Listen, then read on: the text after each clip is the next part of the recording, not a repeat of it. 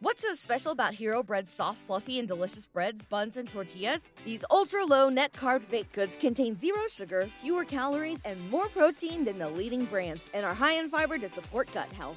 Shop now at hero.co. Dad, I'm broke. Hey, broke. I'm Dad. Dad. Okay, don't you have cash saved up from babysitting? No, I spent it. Want my own bank account from S&T Bank. They offer free ATMs, Zelle, and an annual scholarship. Plus, when I open a Smart Start checking account, I get $100. See?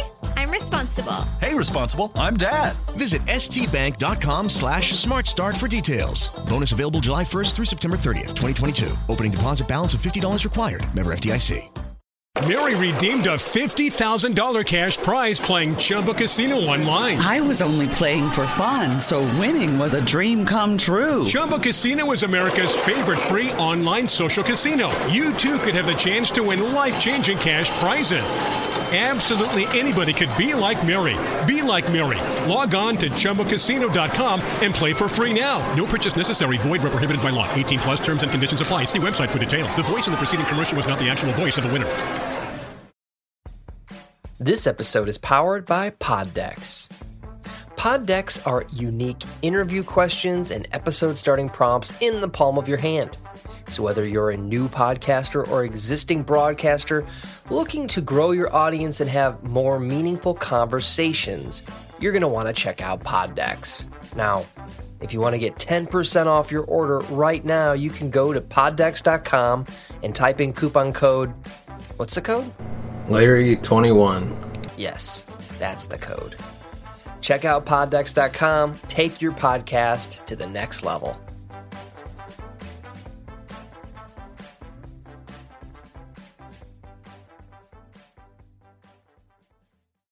Welcome to the True Crime Never Sleeps podcast. We dive into stories of true crime from unsolved cold cases to historic kidnapping to gangsters and beyond. We are your source for true crime. We thank you for listening. Welcome to the True Crime Never Sleeps podcast. I am your host, Larry Lees. Today on Murder Monday, we dive into the shocking murder of eight year old Maddie Clifton. But first, we'd like to thank our sponsor, PodDecks, for sponsoring this episode. You can check them out today at poddecks.com and use the promo code Larry21 for 10% off your order. And now, without further ado, let's dive into today's topic. Eight year old Maddie Clifton was a girl with a sweet smile and eyes full of life. She went missing one day while playing in the backyard. A frantic 911 call from her distressed mother to the police, the whole town in chaos the entire nation praying for the girl's safe return. It was the evening of November 3rd, 1998. A typical day for the Clifton family, in times when children were allowed to play in their backyards unattended without any fear. Maddie's mother, Sheila Clifton, called 911 and reported her daughter missing. People went on rallies to find the little girl who disappeared as if she had never existed. Little did they know they would encounter the most disturbing case ever to exist. On June 17, 1990, Maddie Clifton was born in Jacksonville, Florida, where she lived with her parents and grandmother. On the day of, of the disappearance, she went to the backyard to play with other community children like any other day. While her parents were out at work, they had no idea their world would crash down in moments. That evening, when Sheila, Maddie's mother, got back from work, she found out that her daughter was missing. It was very unusual, as it had never happened before. The last house Maddie went to was her 14 year old friend and neighbor, Joshua Earl Patrick Phillips. But no one knew where she went from there. Joshua and Maddie had been friends for a long time. When Maddie went missing, Joshua seemed to be deeply disturbed by the news and offered to help in any way he could. People went out to look for the little girl, and when the police could not gather enough evidence, the FBI got involved. That did not help much either. Maddie's parents were desperate to find their daughter, so they announced a reward of $50,000 for whoever could give any details of Maddie's whereabouts. The reward was eventually raised to 100,000 when there was no positive response. Days turned into a whole week, but there was still no sign of the girl. While the whole town was in mourning, the police were also camping outside the Clifton house just in case they found something so they could further work on solving the mystery. Police found their first suspect, 45 year old neighbor of the Clifton family. His name was Larry Grisham, and he came under suspicion as he had already been under the allegation and charges of an assault. The Florida Times Reunion reported saying reported him saying, quote, I'm a prime suspect. I'm 45 years old. I play with children and I have a criminal record. That makes me a suspect.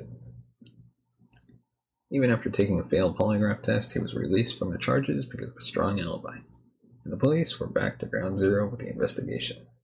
The little boy Joshua also spent more time with Clifton and helped the police with the investigation by cooperating in the interviews. Joshua was the son of Steve Phillips and Melissa Phillips, and they had moved to the neighborhood in the early 90s from Pennsylvania.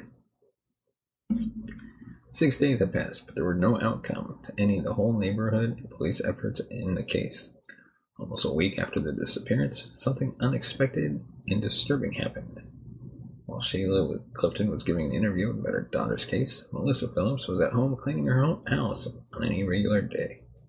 She noticed a red spot on the floor, which eventually led to her son's bedroom. When she searched a bit, she found out that her son had been part of something rather monstrous. She could not believe what she was saying. She frantically ran out of the house to look for help and talked to the police who were present out of the Clifton house that moment, she knew none of their lives would be the same again. Under the bed of the 14 year old Joshua was the dead body of poor Maddie. Everyone in the neighborhood went in a shock because they had never anticipated something like this. Even in the wildest of their dreams, the body was stacked under the waterbed of the boy and had been lying there lifeless for six days. The feet were taped to the floor and the head was smashed with something hard. This was not it. Maddie's throat was slashed open and she was stabbed many times in the chest with a knife. In the same room, during a thorough investigation after the encounter, the police found a baseball bat and a kitchen knife used to commit the horrible act. Joshua was arrested immediately, but the details were yet to be revealed. The autopsy revealed that Maddie had been hit in the head two to three times while she was stabbed in the chest with a knife seven times. Some sources also claim that the stabs were up to 11 times, if not more. Her throat was slashed open, and the shorts she was wearing the day of her disappearance were gone, although there were no signs of assault. During the trial, Joshua confessed that he and Maddie were playing baseball that day while her parents were not at home. He also said that he was not allowed to have friends over to the house without the supervision of his parents. As they were playing, he accidentally hit Maddie with a baseball in the eye. She started to bleed and cry badly, so Joshua took her inside to calm her down. As he failed to do so, he was afraid that his father might come back home and would be furious if he came to know that he had brought her in without his father's permission. He further claimed that when he could not stop her from crying out of fear and panic, he hit her in the head with a baseball bat three times and dragged her body to the room, which might have caused the shorts to come off. He further added that he stashed her body under his waterbed, but she was still moaning out of pain when his father arrived. He then took a knife, stabbed her seven times, and slashed her throat open so that she would not shout. The irony here is that she was alive all that time when people were out looking for her, and maybe she could have been saved if Joshua had told the truth in time, and didn't do such a hideous thing to hide his crime. While Joshua told everything to the court, no one believed him entirely as his one statement contradicted the other. He claimed that Maddie's shorts came off when he was dragging her body from the ground to his room. It could not have been confirmed as there was no sign of dirt on Maddie's body. Also, there was no sign of them playing baseball or Maddie being hit in the eye with a ball. And all his confessions seemed to be well reversed and fabricated. The other possible conclusion seemed to be an assault, but nothing like that was revealed in the autopsy. But the police found something more disturbing during the extensive search of the room after his confessions. The room was stacked with air fresheners, which Joshua probably used to cover up the smell of Maddie's decomposing body as he claimed that he piled the body under the waterbed as soon as he hit her. That led to the conclusion that he had been sleeping on the same bed for six days. Joshua's mother also said that she never found anything unusual in those days and had no idea what had happened. Even when Maddie went missing, the police interrogated Joshua in his room while he was sitting on the same bed, and no one had imagined what was about to open up in a few days. While going through Joshua's belongings, the police found a picture of Maddie's elder sister, 11 year old Jessie. They also found a history of him watching adult videos on his computer. The disturbing fact here is that the videos were all about underage girls being tortured. Was Joshua telling the truth, Or was it all pre planned? This remains an unanswered question to date. If it was pre planned or not, poor Maddie fell prey to a monster disguised as a friend. Despite being underage, Joshua was tried as an adult and was sentenced to life in prison without the possibility of parole. His psychologist later claimed that he was perfectly normal and had a hard childhood, as his father was abusive towards him and his mother. Nevertheless, the psychologist added that Joshua would never do anything like that again if he were released from prison. Another hearing of the case for resentencing Joshua was held in 2017. He was crying during the trial, but Judge Ronald Wallace resentenced him for life in prison. The case would be reopened in 2023 for another hearing after 25 years of his crime for the third time, depending on his behavior and rehabilitation status. Let us know your comments in the comment section below. Uh, let us know your thoughts on Twitter at TrueCrimeNS, Facebook, or Instagram. As always, hit that like button, subscribe to the channel, and hit that bell notification button to be notified of future videos. Thank you so much for watching and listening. We will see you next time.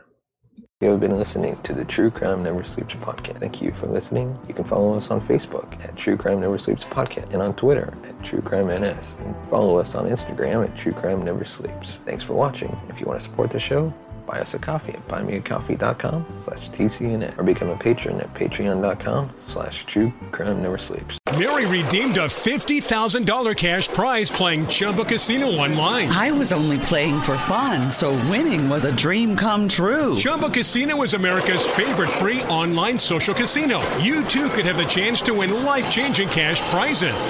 Absolutely anybody could be like Mary. Be like Mary. Log on to ChumbaCasino.com and play for free now. No purchase necessary. Void where prohibited by law. 18 plus terms and conditions apply. See website for details. The voice in the preceding commercial was not the actual voice of the winner.